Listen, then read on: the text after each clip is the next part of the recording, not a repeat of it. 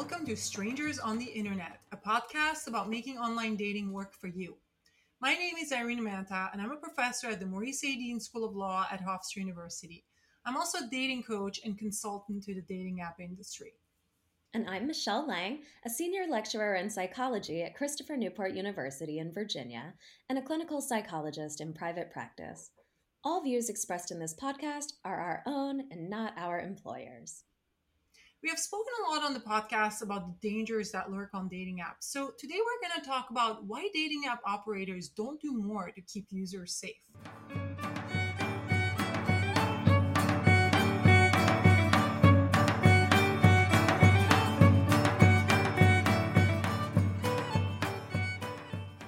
Opportunity earlier this week to give a talk at Yale Law School on the topic of governance issues having to do with dating apps. And Michelle and I felt that we should really share some of that information with our listeners, some of the academic background, and also some of the things that I learned through my work consulting for the dating app industry about what do app operators think, why do they make decisions they make, and also how does the law influence all of that so first a little bit of background about how i got started on this whole dating app law scholarship stuff. I wrote a law review article called tinder lies that was uh, accepted for publication ultimately published by the wake forest law review that dealt with the question of what it means to be dealing with so-called sexual fraud on the app. So if somebody lies about something very important about themselves, such as their marital status, and then has sex with somebody under false pretenses, was there really consent? And if there wasn't,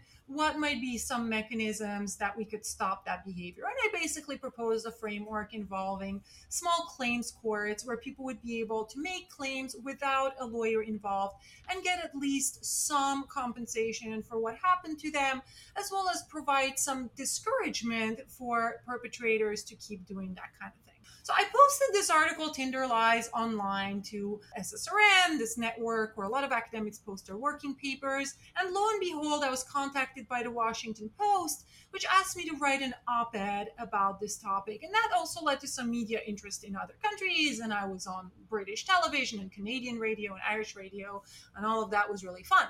And I realized that the, this issue of problems and dangers arising from dating apps struck a nerve with people. And I was able to get in touch with a lot more victims and somebody worked in online safety at Match Group and uh, a lot of other interesting individuals. So this year we've seen stories like that of the Tinder swindler, who, as you may recall, bamboozled women out of total of millions of dollars, and also things like the story of West Elm Caleb, who was an individual who engaged in more, shall we say, mundane bad behavior including allegedly sending non consensual pornography in the form of a dick pic that the woman had not expressed any interest in. And he thought he would get away with all that, but a bunch of women found each other on social media, on TikTok, a bunch of women that had dated him and had been his victims and they took it out on him and it went viral. So a lot of people I think especially this year, especially in 2022 are wondering what is going on on dating apps and why are dating app operators not doing more to protect people A couple of words of background, just some numbers that are useful to keep in mind to understand the scale of the problem. At this point in time, about one in six people have used dating apps, and that use is rapidly going up, especially among young people. And at this point, about one in three individuals meet their spouses on dating websites or apps. But a lot of people also lie on their profiles. Some surveys suggest that as many as 80% of people lie. Now, some of the time it's about not so important stuff. Michelle and I have talked about some of these things on the podcast. People lie about their height or something like that. But some of the time they do lie about their marital status or also about their criminal history, or at least don't share a lot of relevant information. Some of these lies are easily discoverable once people meet in person, and others not so much. So, why are people on dating apps in the first place? Well, some don't really know what they're doing. Some want friendship, they want to chat. And we have a whole spectrum of romantic encounters, starting from hookups to casual dating to more long term relationships, whether they're monogamous or polygamous, maybe ultimately even marriage. There are also people that are on the apps because they want to scam other people, whether it's financially, romantically, or sexually, or they're on the apps to commit violence, unfortunately. Okay, let's look at the other side of this. Who's behind these dating apps? What do dating app operators want? What do the owners want? Well, first and foremost, they want to make money. How do they make money on these apps? This is important to understand. The business model is important to understand to figure out why they're doing things a certain way.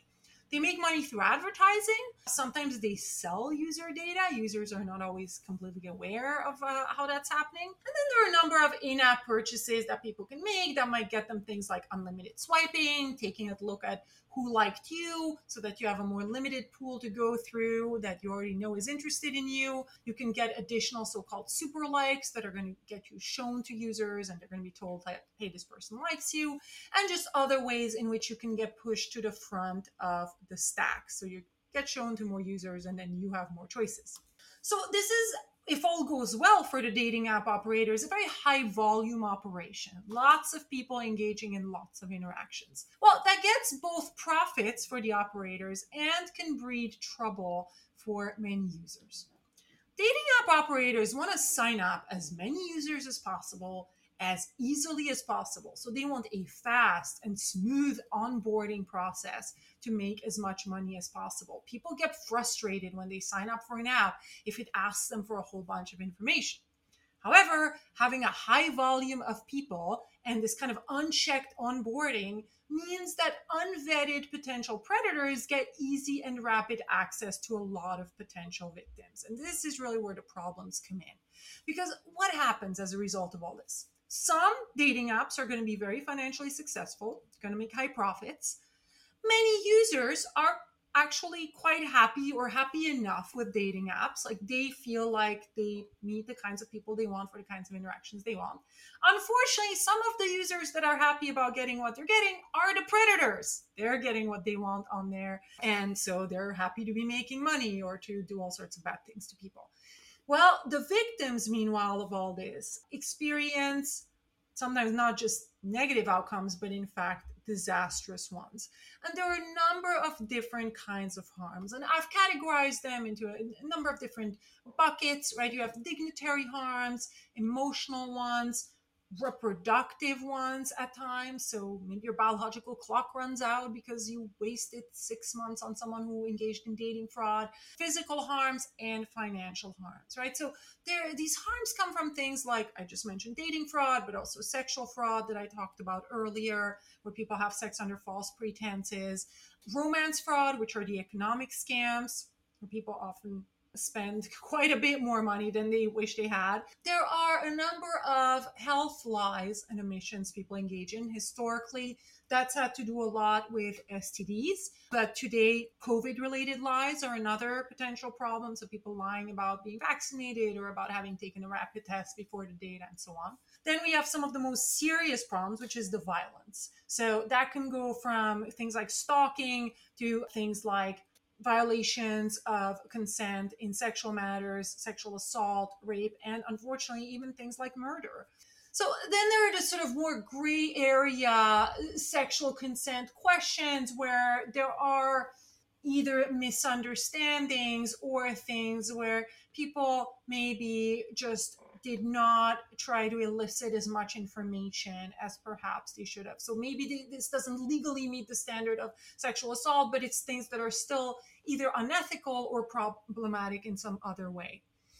Another type of harm comes from the uh, sending or distributing of non consensual pornography. So that might be dick pics that people receive that they experience as violating, or it can be that somebody else had intimate images of oneself that they recorded either with or without consent, but definitely distributed without consent. And that is what we all know as revenge porn. And that has truly destroyed people's reputations and lives. And people have had to change their name and move to a different city and lost their job and all sorts of stuff like that.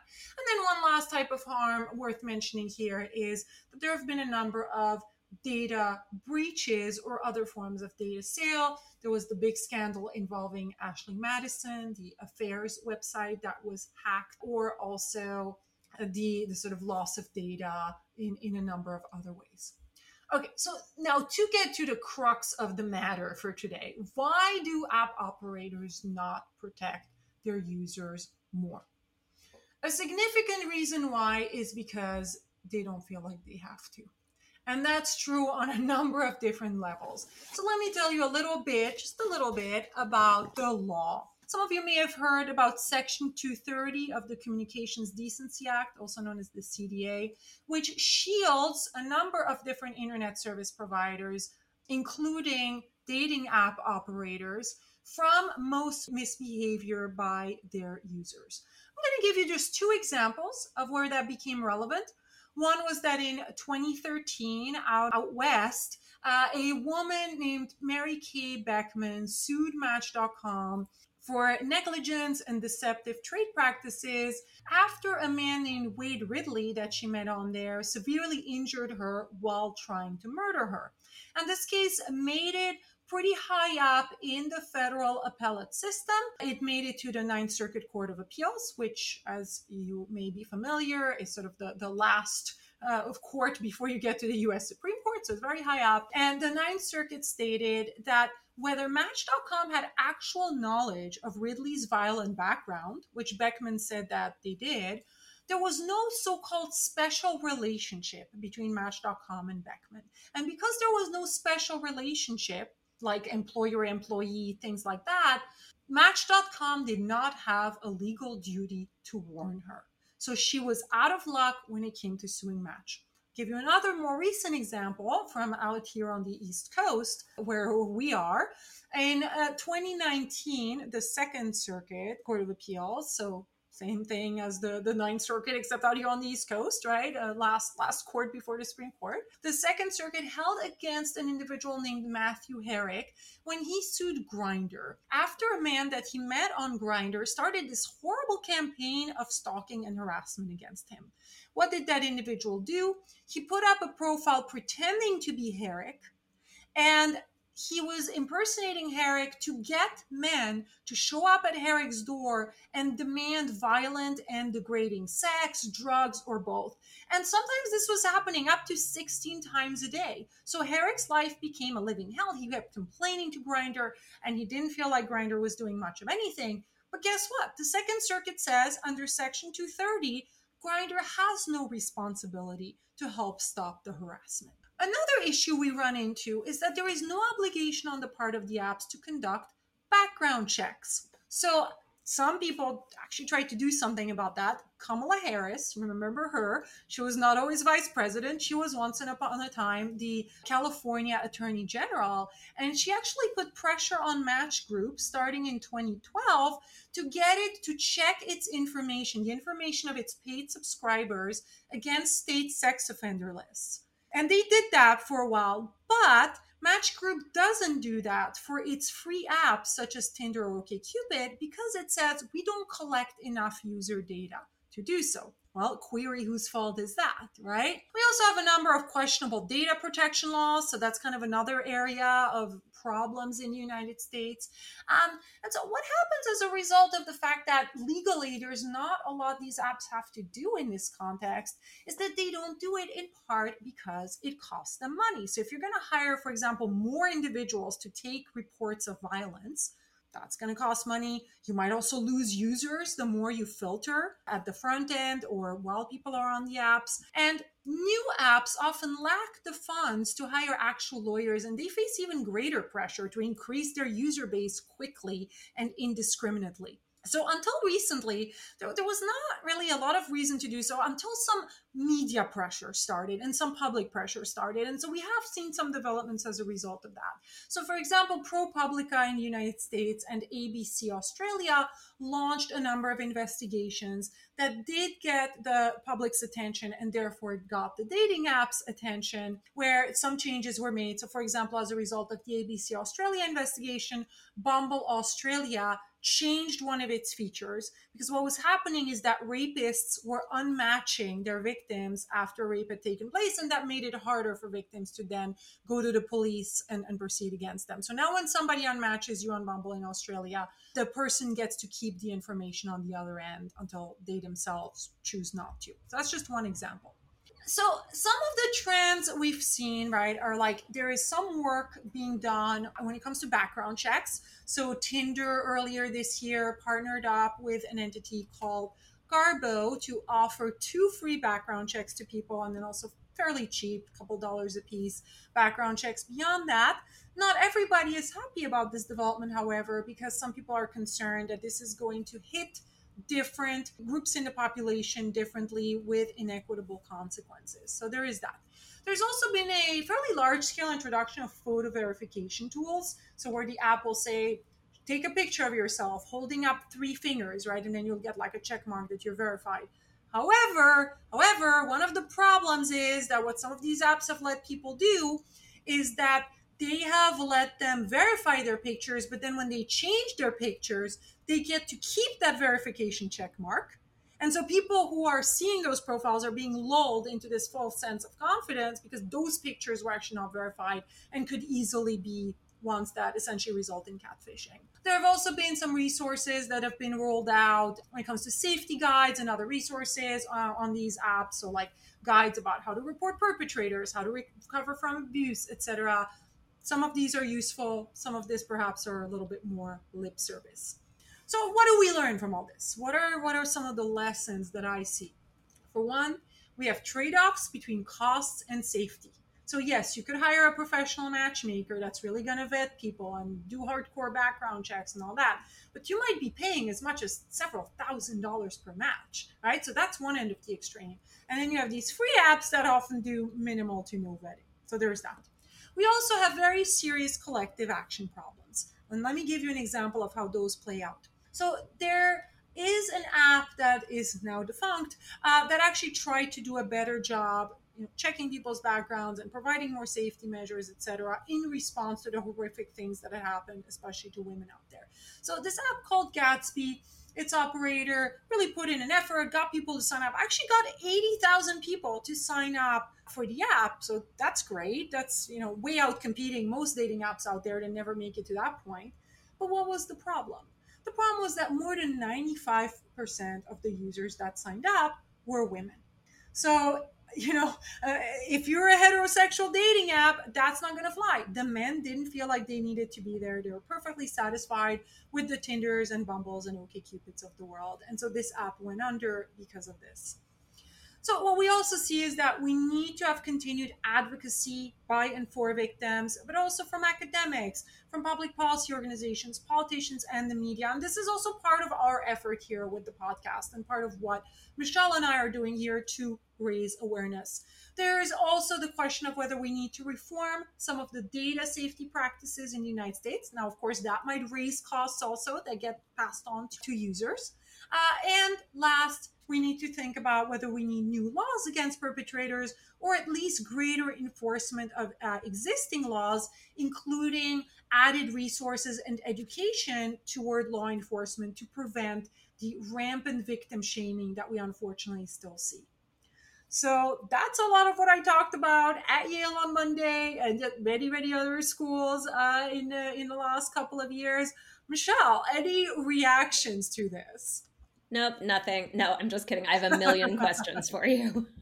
but look, I think the most obvious question, the one I'm like really dying to know the answer to after all of this. So I understand what you said about why the apps don't do more than they do to ensure safety because they don't have to. And if as a business and a publicly traded business, I believe for most of them, their responsibility is to their stakeholders to make sure that they are making money. And so if they're having to spend more money on safety measures they are they're making less. So i do understand that even though i think that stinks logically it makes sense. But i guess my question is so if they're not going to do more because they don't have to then why don't they have to? Why are the laws not better around this? And i read your washington post op-ed and I remember in there you had said legislators have been wary of wading into this terrain. But you also made a great point about how the Me Too movement right it, i'm quoting from your article you said the hashtag me too movement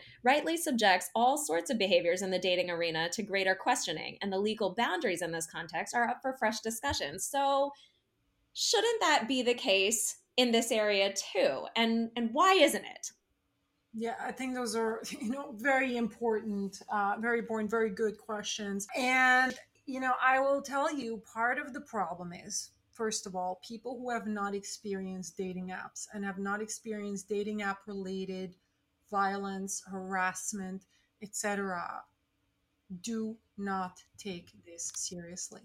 They do not take the harm seriously. And, and I can tell you, I have presented sort of one tricky thing that happens is I've presented on this topic of, of the sexual fraud stuff, and people tend to fall into one of two categories. Either they say, well, the harms don't sound that serious to me, or they say something that basically results in one realizing that's what they're saying. Like if somebody and sometimes they also think if someone was dumb enough to sleep with someone who was actually married then you know they get what they deserve and also what's the big deal and, and they could take greater safety measures. So you've got that whole category of thinking.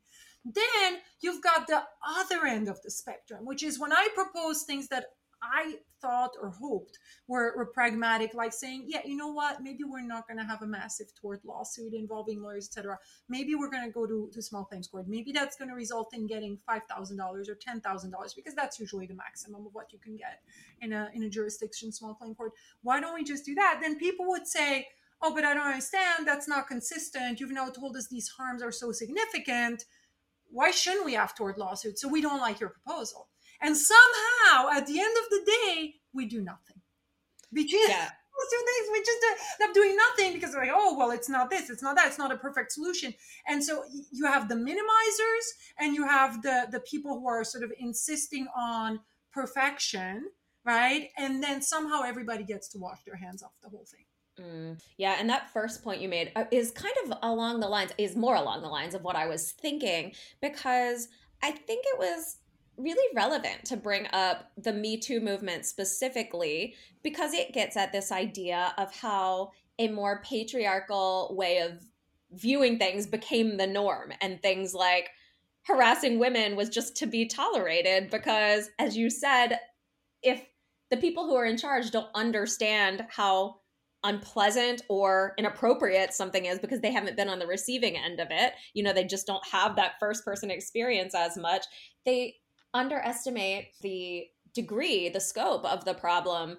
And so I'm wondering is part of the problem here too that we live in a largely patriarchal society. We live in a society that is run by white white males primarily because like when i heard this i also thought about in our world right in academia there are studies that have shown female academics are disproportionately adversely influenced in terms of their research productivity having been through the pandemic because females are primarily the caregivers, um, not only in their own homes, but also in the university communities. Students are asking for more from them. Women are more likely to say yes to extra tasks.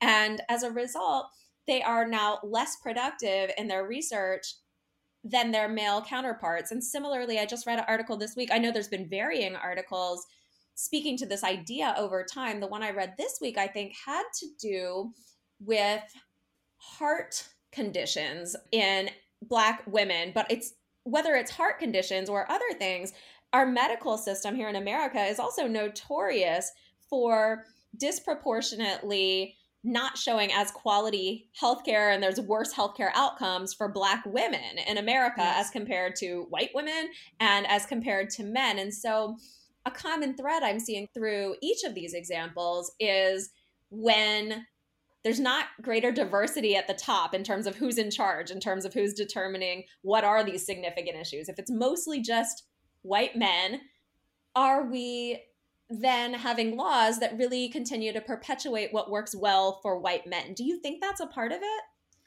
That's so much to be said about this, Michelle. I mean, for one, yeah, I agree with basically everything you said. However, uh, I think it's it goes even it goes even beyond that.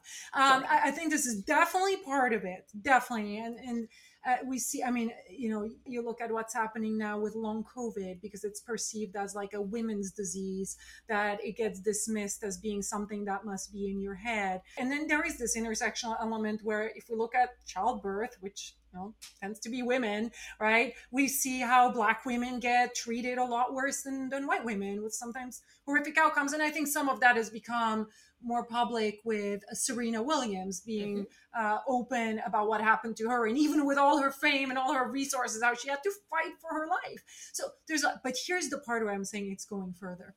We see so many situations where even having, let's say, women at the top does not really move the needle and that they embrace those same values that they feel like well either they feel like i made it in this world so you know someone else can sort of fend for themselves or they see it uh, just from the from a narrow-minded business perspective. Because if you think about let's say you're a university president and you have women complaining about what you just said like the, the productivity losses in the scholarly arena which are which are real. It is, is very clear that women took on a disproportionate caretaking role there. That you know you look at it from a business perspective i don't know do i want to give all these women extra leave now? Do i right? And all of a sudden it becomes like a, a dollar proposition and it becomes very comfortable to just stick with the status quo. And I also think, unfortunately, some of this goes toward how we have adopted more and more of this customer satisfaction perspective of academia. Now, let me be clear there are academics who are abusive towards students and that's not acceptable and that's not what we're talking about here but when essentially the university becomes subject to the equivalent of Yelp reviews with all of the biases, all that. Look, we know. I'll give you an example because this is something I, I hosted an event about earlier this year, uh, as you may recall, with Northwestern University. That we had a panel about empirical problems and bias problems in teaching evaluations. There are so many people who know they know what that research says. They know what it says about women and minorities, but they don't want to draw the proper conclusions. Why? Because they don't want to make the customer unhappy. And the customer is the student, and the customer wants to be able to say whatever it is the customer wants to be able to say. And and this is why I think some of these problems are intractable. And, and unfortunately, in some of these situations, change is likely to come through lawsuits or through PR scandals or both. Okay, yeah, I'm definitely interested in this idea of how is change likely to come and following following through on some specific things we can do there, but also what you said about even when women are at the top of the company. So that reminded me of a frustrating story I can share. So I was on when I was on the apps, I was on the League at one point in time, which is um, like supposed to be this super exclusive app. Once again, though, you know, if what the point you were making earlier about these apps, it sounds like they primarily are making their money more from advertising or from selling your data than they are from the user fees anyway and a lot of the times apps like that one i did not have to pay a fee to join that one.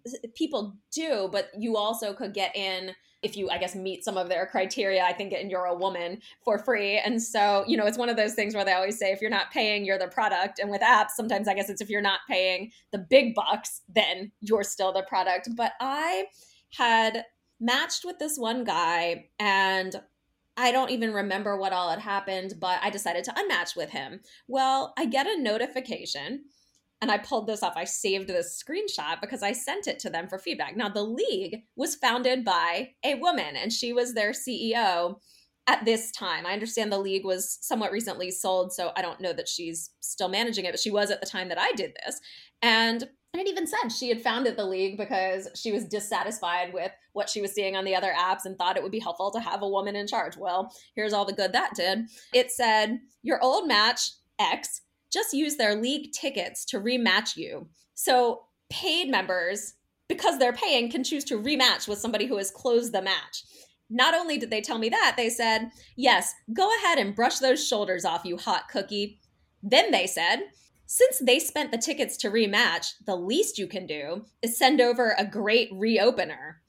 And I just thought that was so disgusting. I wrote them back oh and I God. said, I said, this feature could use some work. I get the value of it for the person who has chosen to to close the match. I think I had meant for the person who hadn't chosen to close the match, the person who wanted to reopen it. But it feels like harassment in the opposite scenario. So in my case, I closed the match because as a competent and capable person who knows what I want, I was done with that match. That you allow him a feature to override my decision is very troublesome. And then I said, for you to tell me congratulations on it is equally as troubling. Believe women when they tell you what they do and don't want, and don't congratulate them on you colluding and overriding their decisions. And then I quoted their whole, and since he spent the ticket, the least I can do is talk to him. I just said, please understand how inappropriate you sound. And it was just such a shame to see that behavior that's the official response from the app and that was an app that was founded by women so that's you know that's gross. awful that is yeah. awful yeah i love your response i Thanks. mean that is just Wow. But uh, did they do anything about it? No, I didn't get that vibe at all from the response, yeah. you know, which was more just a canned, we've taken your considerate your feedback into consideration, you know, nothing yeah. to suggest they're even going to do anything about it. So it was totally disgusting. Um, but, you know, it reminded me of what you were saying. This is a obviously much less extreme version what you said about that Grindr case that you had brought up. So, um, harassment that can occur, which I think what my example was a very mild form of harassment, but it was advocated for, colluded with by the app itself. And so I wonder what about the cases that have made it to court or do do any make it to court? If they do, is it more those clear-cut harassment cases because I know your article talked a lot about when sexual relationship is involved, deception that occurs on the app that leads to people deciding to have sex with you under false pretenses. But what if it's not sex? What if it is harassing behavior? When are these lawsuits ever successful? Well, it depends. First of all, it depends against whom, right? Because so uh, the, the stuff I was telling you about with Matthew Herrick and Grindr, he really wanted to go after Grindr Uh, right? He really wanted to go after the app. And of course, the apps tend to be the ones with more money, tend to be the ones with more power to actually make some of that behavior stop. And there, the app itself, it's not just that he met the guy on the app, the app itself was being used as a tool of harassment. And even that was not enough. The, the stuff I was talking about in the sexual fraud context was more about the user himself. So, sexual fraud has an interesting history in the United States. And is also tied to questions having to do with, for example, lies about contraception. And one of the few cases, because you asked me what's been successful. So, one of the few cases that's been successful in that context is the following. Let me first say what's not been successful. So, most of the time, when somebody says, This person lied to me and said they're on birth control, and, you know, now I have to pay child support or whatever, like that has not tended to be successful even if it was established that it was indeed a lie and, and all of that stuff. One case where it was successful is somebody had lied about having had a vasectomy.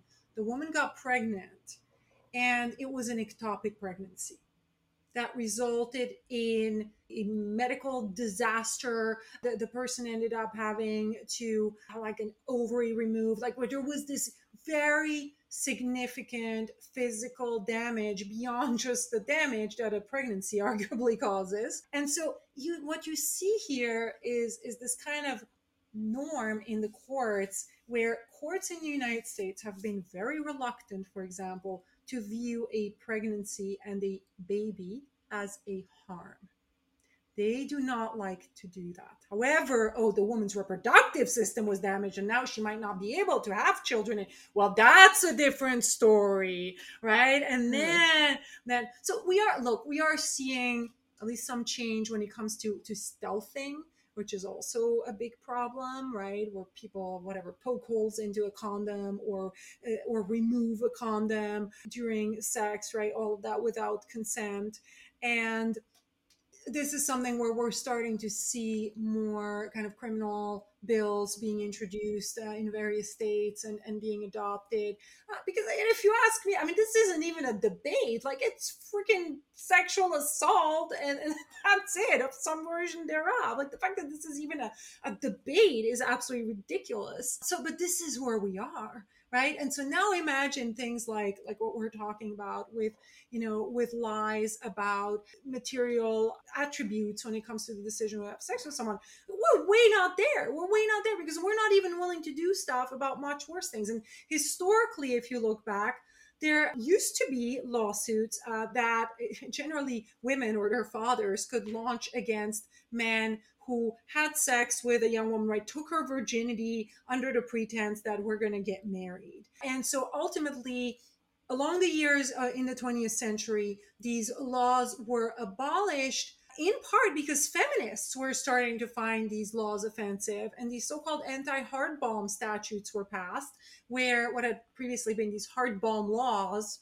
related to comforting the person that's that's lost their virginity or rather comforting their father that's now lost the property interest because that's really the way this was looked at. So so uh, that these were these were seen as sort of like rightfully seen as as essentially misogynistic patriarchal but the problem is we sort of threw out the baby with the bathwater where this became an excuse where judges today will say the fact that these anti-heart balm statutes were passed means that none of these lies matter anymore. And that you know women are strong and they're big people and they can fend for themselves. And it would be anti-feminist it would be anti-feminist essentially to allow a lawsuit for something like this. And look i just disagree. Yeah wow. That is quite the little twist of logic there to to uphold a system that actually tends to harm rather than help mm-hmm. in that case i have one more law related question for you i think which is so these cases that you had mentioned today, were those criminal cases or were those civil cases? Those were civil cases. Those were civil cases going after the app operators for, you know, for money, right? For making I mean criminal forget it you'd get even even less than zero right like so it's like even in the civil like, let me give you an analogy which i think is interesting here so my main area of scholarship historically has been intellectual property. And when we're dealing with things like copyright infringement, for example, if you're YouTube and I see that there is an infringing video, like something that infringes on my copyright, I can contact you and say, hey, there's this video. And then there's a process, right? But this is known as a notice and takedown regime. Once I've given you notice, you have responsibility by taking certain steps to take down material that is infringing. And, you know, that's something I think we should think about when it comes to, let's say, people with a criminal record who are on these apps, especially when it comes to a criminal record related to sexual assault or things like that. That if somebody comes up to you, fine, maybe you don't have an obligation to dig through the records, but if somebody comes up to you and says, This person committed rape, here is the record, yada, yada, here's the whatever paper trail why shouldn't the app be obligated at that point to take down that user? So I think those are the kinds of questions that if people actually knew about, like thought about, would really not sit well with most of the population. But you know, right now we have so many problems politically in this country that especially at the federal level it's hard to do anything at the local level we've seen some things like Oklahoma a number of years ago passed an anti catfishing bill. However, only the person that is being impersonated can move forward legally. Whereas, why not add the third party victim to that? So, I think there are sort of common sense things we could do at the state level that would be very, very helpful, even if it's going to take a while to make changes at the federal level.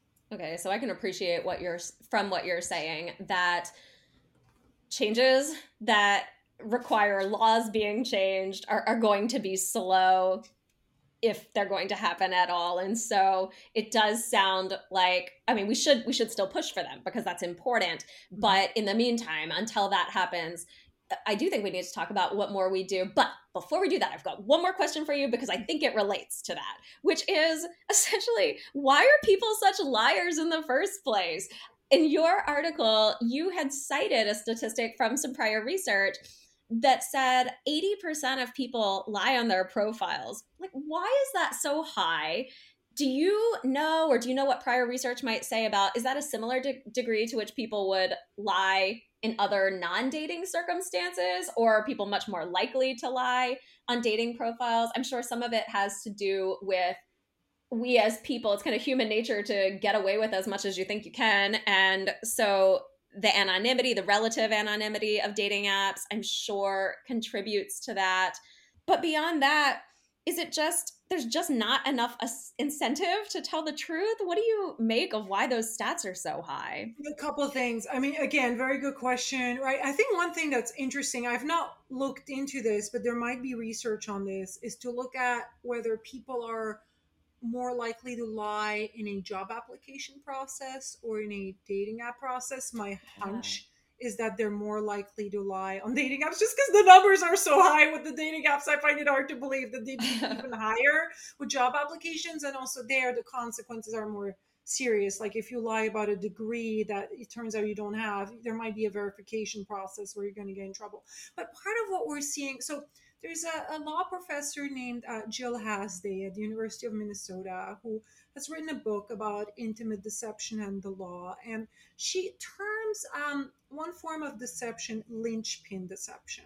So that's the kind of lie where you think that if you get if you kind of can rope in the person if the truth comes out later they will forgive you or or it, maybe it won't matter right? So in the case of dating apps, if all you want is to hook up with people, maybe the person on the other end will never even have time to discover like oh you're not actually a surgeon or you are married or whatever right? So there is that. Or if you're pursuing something more long term you think like well yeah like i do want a long term affair or whatever it is uh, but the person will forgive me once they find out the truth. And you know the thing is sometimes they're right sometimes people do forgive them. And that's part of the problem.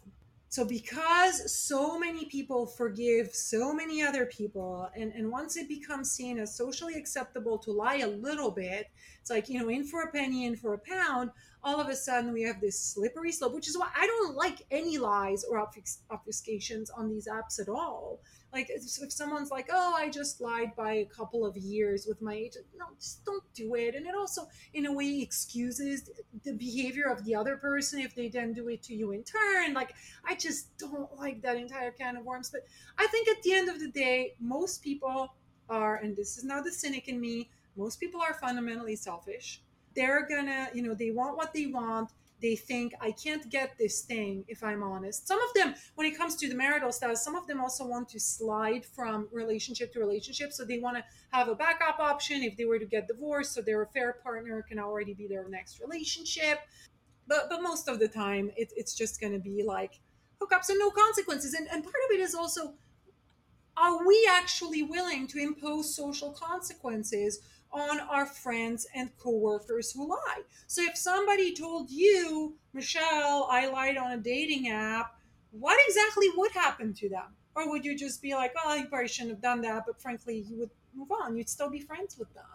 Like, at what point do we pull the plug on people who do that kind of?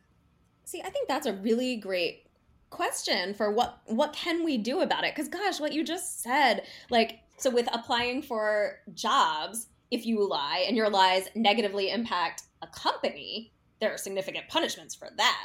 But if your lies only hurt people, whatever, it's on them for being foolish enough to believe you in the first place. The companies are the real victims, you know. So that's so frustrating to hear, but I think it really does drive home the point that as people, we need to look out for ourselves. if if the legislatures aren't going to, we don't have the power backing that companies have. So as you said, maybe we do need to impose better social consequences. Is making an app less anonymous a good way to do that so that at least if somebody or your profile on an app less anonymous is that a good way? Because the person can't assume anonymity anymore. They for all they know somebody could trace it to their personal lives cause problems for them and, and by just knowing who they really are. So that makes me think about the apps that allow for photo verification tools. If just doing that makes people less anonymous and in turn makes them less likely to engage in bad behavior. Do you know anything about that? If if part of the problem is we need to hold people who are displaying these bad behaviors on the apps to more social consequences, we we'd be more able to do that if we know who these people are. If we could call them out in a way that people in their actual lives may know what's happening. And so one way, and I guess this does still come back to the apps, but one way that could help with that is if there is a way to verify that these people are who they say they are. Now, that's just one way that people can be harmful on the apps. Somebody who says who is who they say they are can still engage in other bad behaviors, but at least if we can identify who this person is and they know that we can, does that make it less likely that they'd be tempted to engage in bad behavior because they know it could come back to them because they know they're not anonymous. And if i think about what are ways that that could be enforced i think about those photo verification features where somebody's a verified user if they have sent in their photo and it's been determined that's who they really say they are that may be one way to make them less anonymous if that's the case. And maybe with photo verification features specifically but also maybe broad more broadly just talking about where anonymity is reduced, do we see better behavior? What do you know about that? Is that true? If if people are less able to be anonymous, do we see better behavior out of them? You know, I'm not sure we have as much data on that as we would like, but we do know, I mean, we know it to be true in general right? And, and some yeah. of that is also common sense right? That like when people know they're being watched or, or that there's going to be a social consequence they behave differently. And you think about it the entire prisoner's dilemma is built around that kind of thing right? Like if you know you're a repeat player uh, and you're going to have to deal with the same people again as opposed to if it's a one-time thing. I mean, all these things play into the same play into the same thing. And i you know I, I think one thing legally we could do is we could impose obligations on dating apps to collect more data. Maybe they don't make it public or whatever, but let's say they have to have a picture of someone's ID or someone's credit card or whatever it is. Now, there are problems with that too. You know, what about people we might not want to hurt that way? What about undocumented individuals or, you know, other groups where we're worried? We're also worried because we know there have been these data breaches. So that would have to be coupled with better protection for data, right? If we're going to do that. So it's more complex, but it's, it's not impossible. Just something to think about. And maybe um, that's why it's not happening so much already. Because yeah. again, it's there's going to be costs associated with it. And as you said, it's mm-hmm. more complex it's more complex creates more friction during the sign up process right? Um, and so it's not gonna but i do think people behave clearly behave worse online again because they don't think anything will happen to them. But here's the thing that really bothers me that and i was uh, getting into that a little bit earlier already. I really think that uh, not to pound my fist on the table here but as a nation and perhaps also internationally we are facing a real crisis of accountability. And so let, let, me give you an example of a recent study that came out that's not about dating, but it's just shockingly awful. So, 40 some percent of people admit to having essentially messed around with COVID protocols. So, in the sense of if there was a mandate that they didn't like follow the mandate, or, and this was the, the sort of perhaps most shocking part, they admitted in this study to uh, lying to family members and friends about their precautions. So that might mean, I was mentioning this earlier in the context of dating, but it might mean lying about whether they're vaccinated, lying about what they had been up to before, lying about whether they're masking, lying about whether they rapid tested. And I have heard anecdotally stories about people, you know, talking to students and like their sibling lied to them like their brother or their sister lied to them before coming to stay with them. It's like, forget being respectful to strangers. People are literally willing. I mean, this one, I don't know the people personally, but I just saw mention on Twitter that some people didn't mention to grandpa that the family knew they had COVID and grandpa came over and died, right? Mm. Like, th- when we're dealing with that kind of stuff, like apparently the anonymity is far from our only problem people are just willing to do anything. I, I don't, I mean, I don't even know. You, you tell me, as the psychologist and the therapist, what is happening?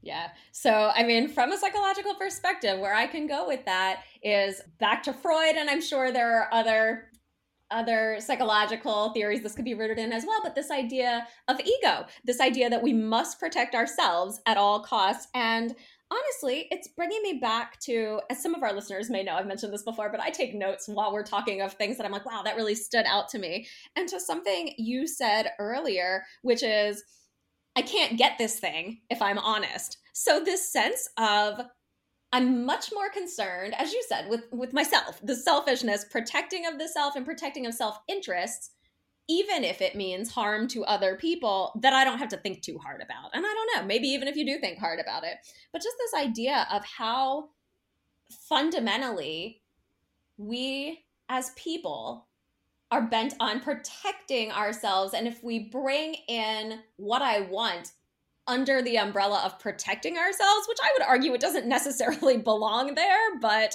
if people can make that case for everything I want counts as self protection, I guess that's how they justify it from a psychological perspective. But I think I can't get this thing if I'm honest really encapsulates why, and you and I both agree on this, but why we have given our opinion to listeners before that lying of any type on dating apps should be looked at with significant concern, even if it's a small lie, because that same idea underlies it. The idea that I can't get this thing if I'm honest, meaning I don't think you would want me if I were telling the truth about who I am, which which means I don't think you would want me. So they're saying they're perfectly okay with saying whatever to you to justify them getting what they want, whether it's a small lie now but it's the same mentality behind it that could lead to a big lie later on. And and i i do think that at least underscores why our listeners should be wary of liars of any type because that same idea underscores any type of lie. You know i think i think this is all very valuable insight and and it brings us to you know things we're not going to resolve today but just to to flag it it brings us really to the philosophical level of why should you do the right thing? Why should you ever do the right thing especially for people and i'm not saying religious people behave better than non-religious people in this pandemic. I don't think we have any indication that that's the case but at least when someone is religious like they if they have the version of religion where they think god is watching them right? Like presumably that provides some kind of moral framework. But when it comes to people who think, okay, there's not going to be a consequence from God, there's not going to be, and by the way, I'm not religious, okay? So I am saying it from the perspective of someone who's not religious. But if there's no God, society's not going to do anything to me.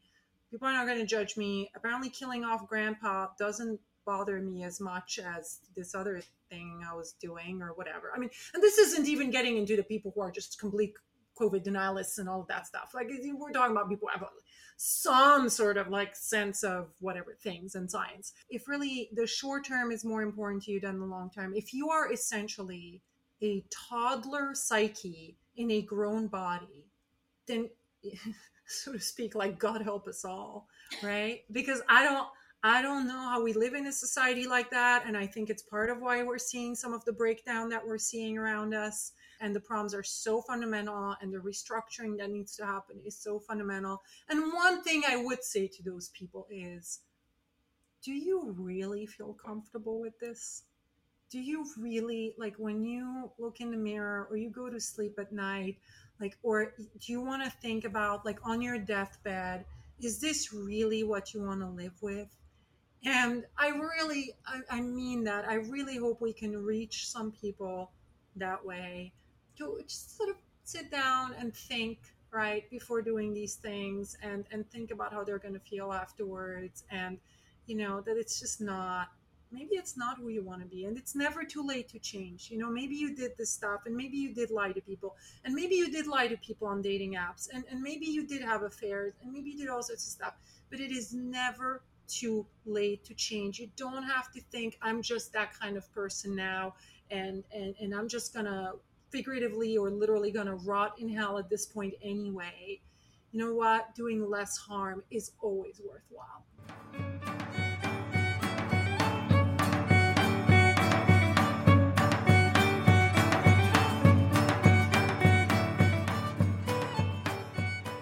If you enjoy this podcast, please rate it five stars so that others have a chance to listen to it as well. And make sure to subscribe so that you can get our future episodes. You can become a part of our community by joining the Strangers on the Internet Facebook group or following us at Swipe Strangers on Twitter or on Instagram. I would like to thank my husband Carlos Farini for sound editing, as well as Vlad Kuyushuklu for permission to use his music for this podcast.